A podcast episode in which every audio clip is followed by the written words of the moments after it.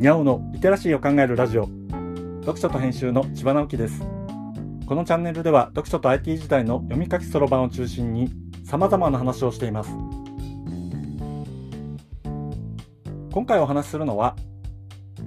Adoに泣かされる罪と罰というものです。木曜日は日頃考えていることを適当に話しています。年を取ると涙もろくなるってよく言いますよね。これは脳の感情を抑制する場所の機能が低下するからだと言われています。低下すると表現すると悪いことのように思ってしまいますが、考えようによっては感情表現が豊かになるってことでもあるかもしれません。周りの人にとってすごく迷惑にならなければ必ずしも悪いことではないような気もします。僕自身は割と昔から涙もろいところがあって、感動する映画とかドラマを見てボロボロ泣くことがよくあります。でも映画やドラマはある程度の長時間を見て、泣きポイントに来たら泣くって感じですよね。いきなり泣いちゃうってことはあまりないものです。その点、音楽は聴き始めてすぐにうるうるしてしまうということがあるのですね。そうじゃなくても音楽はせいぜいごふんほどですから、泣きポイントがすぐ来ます。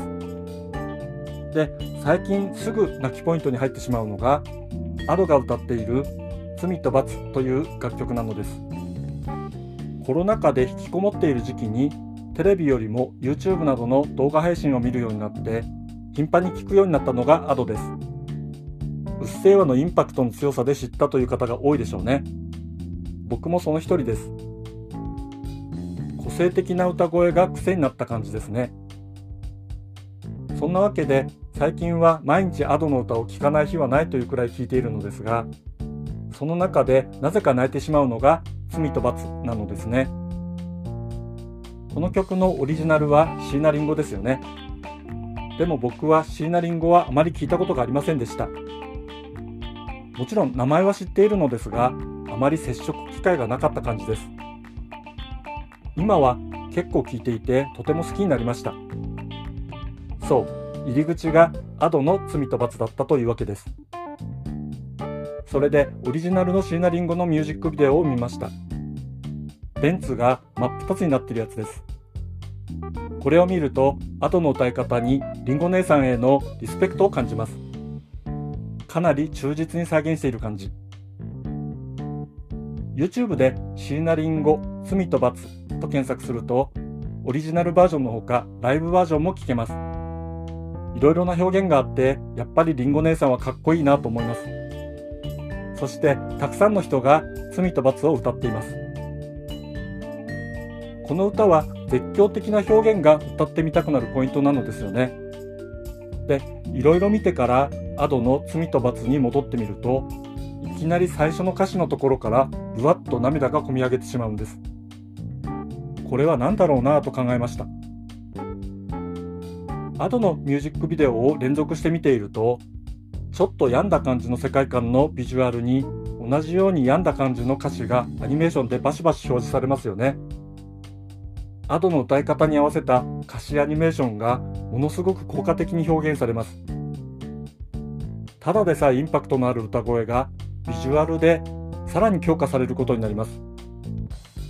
で、罪と罰では真っ黒い画面に楽器の演奏に合わせたノイズっぽいビジュアルがあって、その上に歌詞が縦書きで、これもAdoの歌い方に合わせて表示されていきます。この表現は歌声と歌詞への集中度がとても高いのではないかと思うのです。りんご姉さんのベンツのビデオは歌はもちろんすごいのだけれど、映像のインパクトもものすごいんです。情報量の多い表現で、その世界観全体がかっこいいってなるんだけど、歌声と歌詞への集中度はAdoのカバーがとんでもなく高いのですね。多分僕はAdoのミュージックビデオ全体を通じて、その世界観をプログラミングされて、Adoの声を聞いただけですぐ泣ける状態が作られていて、罪と罰は一番ピーキーな状態になっているのではないかと思うのです。変な表現をしてしまいましたけど、僕はそれだけAdoの世界観が好きってことなのでした。泣いちゃうAdoの曲は他にもあるので、来週もAdoの楽曲の話をしようと思います。今回はAdoに泣かされる罪と罰という話をしました。今日はここまで。読書と編集では アイティー を特別なものではなく常識的なリテラシーとして広める活動をしています。ストア化で アイティー リテラシーの基礎を学べるオンライン講座をやっています。詳しい内容については概要欄のリンクから見に行くことができます。コメントはリッスンで、文字で読みたい方はノートをどうぞ。どちらも概要欄にリンクがありますのでフォローいただけると嬉しいです。今日もワクワクする日でありますように。千葉直樹でした。ではまた。